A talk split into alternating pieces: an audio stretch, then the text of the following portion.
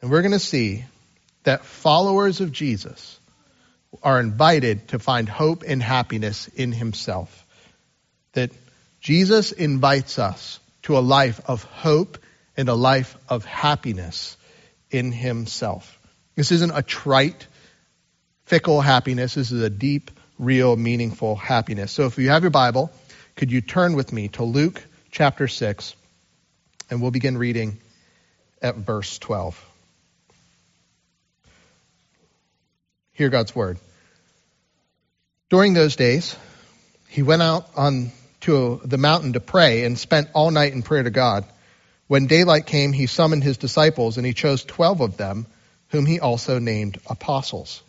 Simon, who he also named Peter, and Andrew his brother, James and John, Philip and Bartholomew, Matthew and Thomas, James the son of Alphaeus, and Simon called the Zealot, Judas the son of James, and Judas Iscariot, who became a traitor. After coming down with them, he stood on a level place with a large crowd of his disciples and a great number of people from all Judea and Jerusalem and from the seacoast of Tyre and Sidon. They came to hear him and to be healed of their diseases. And those tormented by unclean spirits were made well. The whole crowd was trying to touch him because power was coming out from him and healing them all. Then looking up at his disciples, he said, Blessed are you who are poor, because the kingdom of God is yours. Blessed are you who are now hungry, because you will be filled. Blessed are you who weep now, because you will laugh. Blessed are you when people hate you, and when they exclude you, insult you, and slander your name as evil because of the Son of Man. Rejoice in that day and leap for joy. Take note, your reward is great in heaven for this is the way their ancestors used to treat the prophets. But woe to you who are rich, for you've received your comfort. Woe to you who are now full, for you will be hungry. Woe to you who are now laughing, for you will mourn and weep. Woe to you when all people speak well of you, for this is the way their ancestors used to treat the false prophets. This is the word of the Lord. Let's pray. God, would you guide us through your word? Spirit, would you convict us? And Jesus, may you magnify yourself. We pray in Jesus' name. Amen. So, we'll have three points as we walk through this, three ways that we're um, called to live a life of happiness and hopefulness. And the first thing that we notice is that we have people, that God gives us people.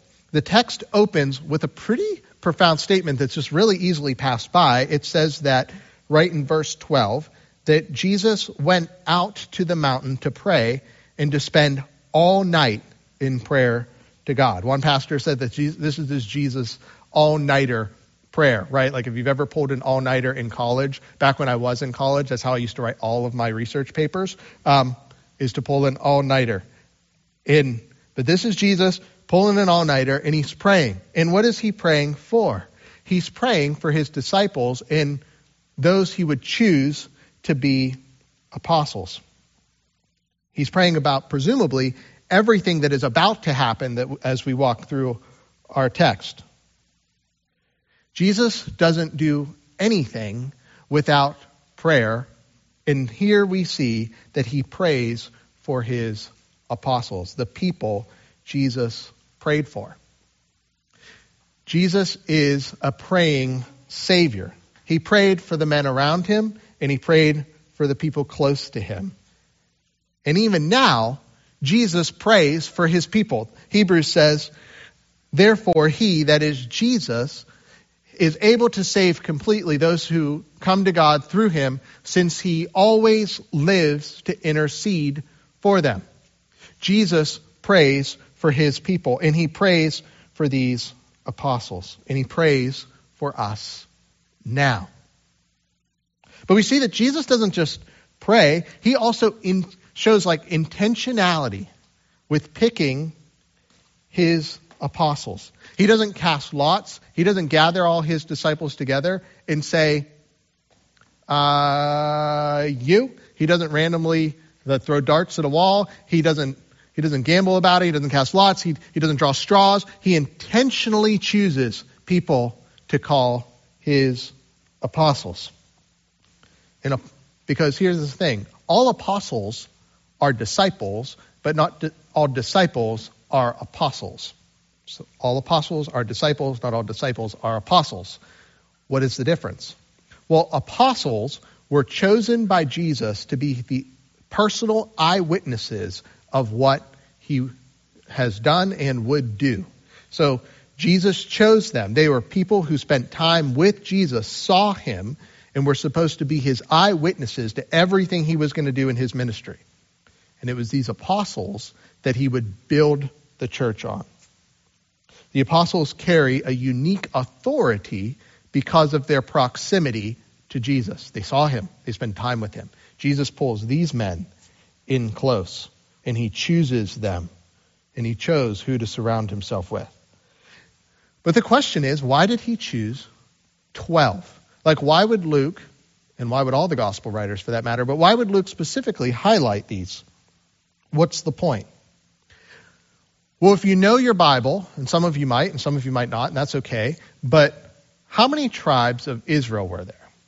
Twelve, right? There were 12 tribes of Israel in the Old Testament. And what Luke is doing, and I think the reason why Jesus chose 12 is because he is redefining who the people of God are. He's redefining who the people of God are. This passage, friends, is a recasting of Exodus. This passage is a recasting of the Exodus story. Because Jesus is redeeming Israel in its history. If you know the story of the people of God in the Old Testament, they were enslaved in Egypt for 400 years. And they were um, had to do all sorts of hard labor, and God led the people of uh, out of Egypt through Moses, his prophet Moses, and into the wilderness. And then Moses goes up onto a mountain to receive the law. And now we hear, see Jesus come down from a mountain with his people. See, Jesus is redefining the people of God, and he's redefining them as his apostles and his disciples. So Jesus, Jesus prays for his people, he chooses his people. But if you look at this group together, they're kind of a mess. This is an unlikely group of people. Because we got tax collectors and zealots as Jesus' inner circle. Now, these are, this is like having polar opposites, political parties, in your inner circle. These aren't these aren't centrist here. These are tax collectors, people who sold themselves to Rome, and zealots, people who are sometimes violently opposed to Rome. Jesus pulls in to his family, to his inner circle. We have fishermen and nobodies. We have people that fish for a living. They're not the honorables of society. We have people we don't even know much about them or who they are. Jesus pulls them in. And we got, in this group, we have doubters and betrayers because we got Thomas and we have Judas. Why would Jesus choose Thomas and Judas? I don't know. Thomas is famous for doubting Jesus after he was risen from the dead. He didn't believe it until he touched the, his hands and feet inside. And Judas would later betray Jesus. But we notice Jesus chooses all these people to pull in. And as an aside, I find it kind of comforting that someone like Thomas, who doubts, is pulled in close to Jesus. Jesus pulls together people that aren't likely. And friends, what I love about this picture what I love about these fishermen and nobodies and tax collectors and, and zealots and opposite sides of the political pers- persuasions and, and uh, doubters coming together and people who would, who would eventually walk away like Judas. What I love about this picture that Jesus, of this people that Jesus prays for, is that it looks like you and me. It looks like the church, the people of God. Because there's space here for the politically diverse. We got Democrats and Republicans. The economically diverse. We got rich and poor and everything in between. The demographically diverse. We have young and old. All kinds of people surrounding Jesus. In the primary person, the primary definer of this people is not their, their politics, is not their background, is not their family story, is not the things that they've done. The primary thing that defines God's people is Jesus, their love for Jesus. And have you ever thought about just how unique the church is? The people that Jesus calls us to belong to. You ever thought about the fact that, like, there are people in your life because of the church that you might not normally be friends with, but because of your love for Jesus, you're surrounded by people in different ages, in different life stages, and just the beautiful thing that God pulls us all together to worship Him. There is no place on earth like the church. These are the people that God has chosen to be around himself. And these are the people that God chooses to impact the world through. A while ago, Doris Kearns Goodwin wrote a book called The Team of Rivals. And it tells, some of you may have read it, it was really, really popular. Um, but it talks about Abraham Lincoln. Abraham Lincoln clinched the Republican nomination back in 1860. And leading up to that moment, he faced um, some very strong willed opposition for that particular nomination to be president. But when Lincoln was nominated, a surprise came when he chose his rivals to be in his political cabinet.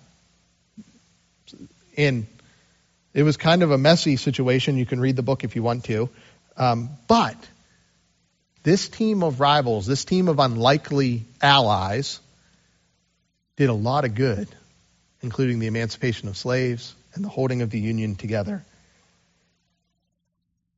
Eh, they would have a ripple effect that we're still feeling the effects of today. And friends, Jesus pulls together his people, these apostles, in his church to impact the world through. And we are living the ripple effect of these 12 apostles being chosen right now in the world in eternity will live the ripple effect of us following after Jesus to see men and women come to follow him too. We have the blessing of being counted among his people, chosen. God wants to do great things through us, his people. So we have the blessing of his people. We have the second, we have the blessing of his presence. Text moves on in verse 17. It says, After coming down with them, he stood at a level place with a large crowd of his disciples and a great number of people from all Judea and Jerusalem and from the seacoast of Tyre and Sidon. And here we just kind of see something beautiful that we've seen the past couple of weeks that the text keeps bringing us to. And that is Jesus is so present with his people. He comes down from this mountain. You got this crowd of people surrounding him pressing in on Jesus. And what Jesus doesn't have is bodyguards pushing him back. His, his apostles aren't bouncers now, like saying, give Jesus some space. Jesus is with his people. He is an approachable Savior, and he sees them. He's not distant, but he's present. He's not distracted, he's attentive to the people around him. He's not looking off in a distance, letting out deep sighs, like, when is this going to be over and these people are going to go home? He's not looking at his phone. He sees everyone and he sees their needs. Jesus is with his people. He's with them. He's among them. He notices them. And it's here among the people with the wounds the people that need healing, the people that are poor, that are broken, that Jesus chooses to exercise his power. If you look at the text, it says that, that people were tormented by unclean um, spirits. It says that they were healed of their diseases. and said the whole crowd was trying to touch him because power was just coming out of him. Like Jesus is present with his people, and it's in the presence of his people that his power is experienced. Jesus is powerful, and his power isn't felt in the halls of Rome. It's not felt in the Roman Forum. It's not manifested in the Roman Senate. It's not in Congress. It's among the people that know that they need him. That is where the presence of Jesus can be found. And it's no different today. His power and his presence show up among the people that he's chosen to call to himself. If you want to encounter Christ, get around his people. He's there. You don't have to go looking far. But, friends, I also want you to see that Jesus is very popular. He seems to attract all kinds of people now who are in various pro- spiritual proximities to him. If you look, you, you have mentioned like the apostles are with him, and you have mention of the disciples. These are people that are obviously close to Jesus. They're committed. They're bought in. They, they know what Jesus is about and they're, they are here for it. They want to know what Jesus is going to say.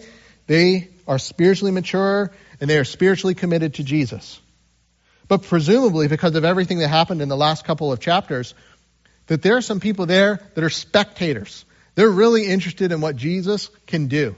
Like the power stuff is fascinating. They want to go see it. The Pharisees might also be in this group of people. After all, they were just trying to call out Jesus for eating with tax collectors and sinners and healing on the Sabbath and not fasting and all that stuff. But we see that they're just kind of spectators. They're there for it. And then there's those we don't even get. It's like, where did the people from Tyre and Sidon come from? Who are they? Well, from what we know, these are like old, rich oppressors of God's people. And where did they come from?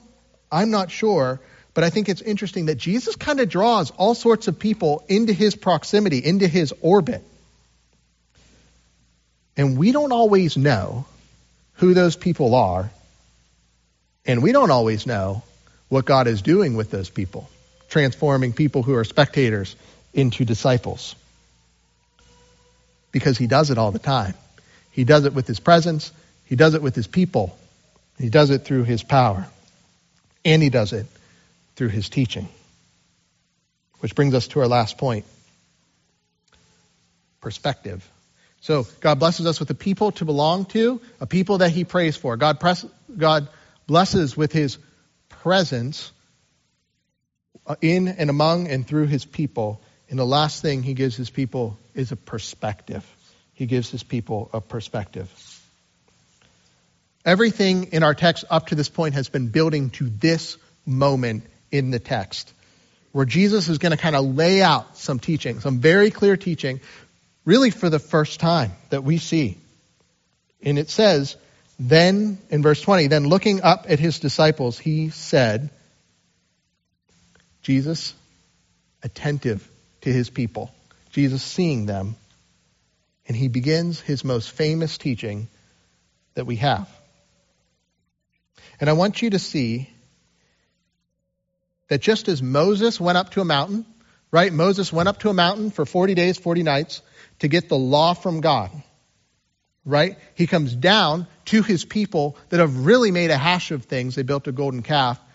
So, but he, Moses gives the law to these people. He comes, goes up from, from up on the mountain down to his people, gives them the law, and this law was supposed to be the thing that defined the people of God in the Old Testament for how they were to live and function and work and play and rest and worship and all of it was in that law. This was going to define God's people. Well, now here is Jesus going up from a mountain with God, coming down to his people, and now he's teaching. This is a recasting, a retelling of the law. This is what God's people were going to live by and define themselves by.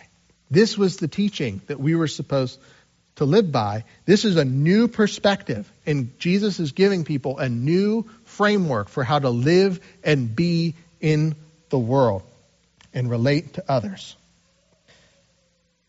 In this perspective, we'll redefine what blessedness and happiness mean. You see, the word for the word blessed, the Greek word, is the word makarios. And it basically means happy or whole. So Jesus is kind of giving us what the happy and whole life really is. This is philosopher Jesus saying, unlocking the key to actually living meaningfully in the world. And these kinds of sayings, these uh, what they're called makarioi, the, these kind of sayings were popular in the culture, and now here is Jesus is laying out for his people this new perspective. And he says this, we'll put it up on the screen. It says, Blessed or happy or whole are you who are poor, because the kingdom of God is yours. Blessed are you who are hungry now, because you will be filled. Blessed are you who weep now, because you will laugh. Blessed are you when people hate you, when they exclude you, insult you, and slander your name as evil because of the Son of Man. It's kind of like when you read it, you're like, really, Jesus? Happy is the poor? Happy are the hungry? Whole is the person that people don't like? I don't understand. Well, let's kind of walk through these. Jesus first talks about the poor, and we need to understand that when he is talking about the poor, this isn't just talking about the socioeconomically poor people. What Jesus is talking about are those who know their need for Jesus. There are those that, regardless of the amount in their bank account, regardless of their health status, recognize that they're still depleted, overdrawn, and past due, and they need help. These are the people we saw so far in this passage coming to Jesus for, for healing. And what Jesus does is he says, these people who know that they're depleted, who know that they need help, it is these people that get the kingdom of God. And they get it now. That God has chosen to make known his kingdom, his presence amongst the people who know they need him. They get King Jesus now. The people that know they need him are those who get him. Happy are the poor because they know they need Jesus and they get God's kingdom now. But then he goes on to say that blessed are those who are hungry now because they will get fullness later. This is a deep hunger that, that realizes that nothing in this world can satisfy. That they can't do enough meditation, enough grounding, enough eating, enough consuming. That there's not enough pleasure or success in the world that can really satisfy them. They know that it doesn't fulfill, so they hunger. They hunger for fullness. They hunger for wholeness. They recognize that they'll just turn up empty on other things. And Jesus says that these people are the people who will get fullness later. They'll be completely satisfied. Then we have the weeping. And just Jesus keeps driving these points home. He says that blessed are the weeping now. There is weeping because people are seeing and feeling the injustice of the world around them. They see the poverty. They see the sicknesses. They see the abuse. They see the racism. They see the exploiting of the poor. They see it all and they feel it and they weep because this isn't right. And Jesus is saying that these people will one day experience laughter. They'll experience laughter. But then finally, Jesus says, the happy is the ones who experience suffering because they're persecuted because of him. Because they'll receive an eternal reward. And I want you to notice a contrast here with what we see in the woes. We had the blessings where Jesus pronounced what the, the whole life looks like. And then we have the woes where Jesus warns against things. There is a contrast that Jesus here. He gives, he gives woes to the rich because the rich now, the people who, who, unlike the poor, think they have enough, think they have it all, think they have it together, have valued success, have put themselves above everything. What do they get? They get fullness now. That's what they get. That's their reward. If you think that this is all there is, if you think that you don't need help, this is as full as you're going to feel. This is the comfort that you're going to feel. This is the max. And if that's okay with you, this is all you're going to get. And then he says to the full that those who live this life chasing after things, money, sex, power, influence, comfort, he says that these guys will get hunger later. Look what James says. He says, Come now, you rich people, weep and wail over the miseries that are coming on you. Your wealth is rotted, and your clothes are moth eaten. Your gold and silver are corroded, and their corrosion will be a witness against you and will eat your flesh like fire. Painful image. You have stored up treasure in the last days. Jesus is saying that later they'll be hungry because they weren't storing up treasure with Him. They have sought their fullness in their comfort in other things, and those things will rot away. Then he says, laughing, that those who laugh are those who scoff, or I think choose to turn a blind eye towards injustice in the world. They don't feel the pain of the world. They try not to see it or experience it. They're content with their lives. They don't want to get their hands dirty or get involved with the brokenness of the world. They want themselves. They're satisfied with the world as is. And Jesus promises these people weeping later. So, what does all this mean? What does it mean for us sitting right here in 2023 on a snowy day? What it means, friends, that Jesus is calling us to a perspective in the world that recognizes that his kingdom is breaking in. He's calling us to be people who recognize that there's nothing else that can really satisfy. He's calling us to be people who recognize the deep brokenness and pain in the world and believe and feel that and long for his coming to put all things right. Trusting that he's going to do something about it and not willing to be satisfied with the things the world has to offer. To boil it down even further, Jesus is reorienting our lives and our minds around power, need, and acceptance. These three things we all long for some sort of control, some sort of acceptance, but these things are only found in Jesus A couple examples of what this looks like on the ground.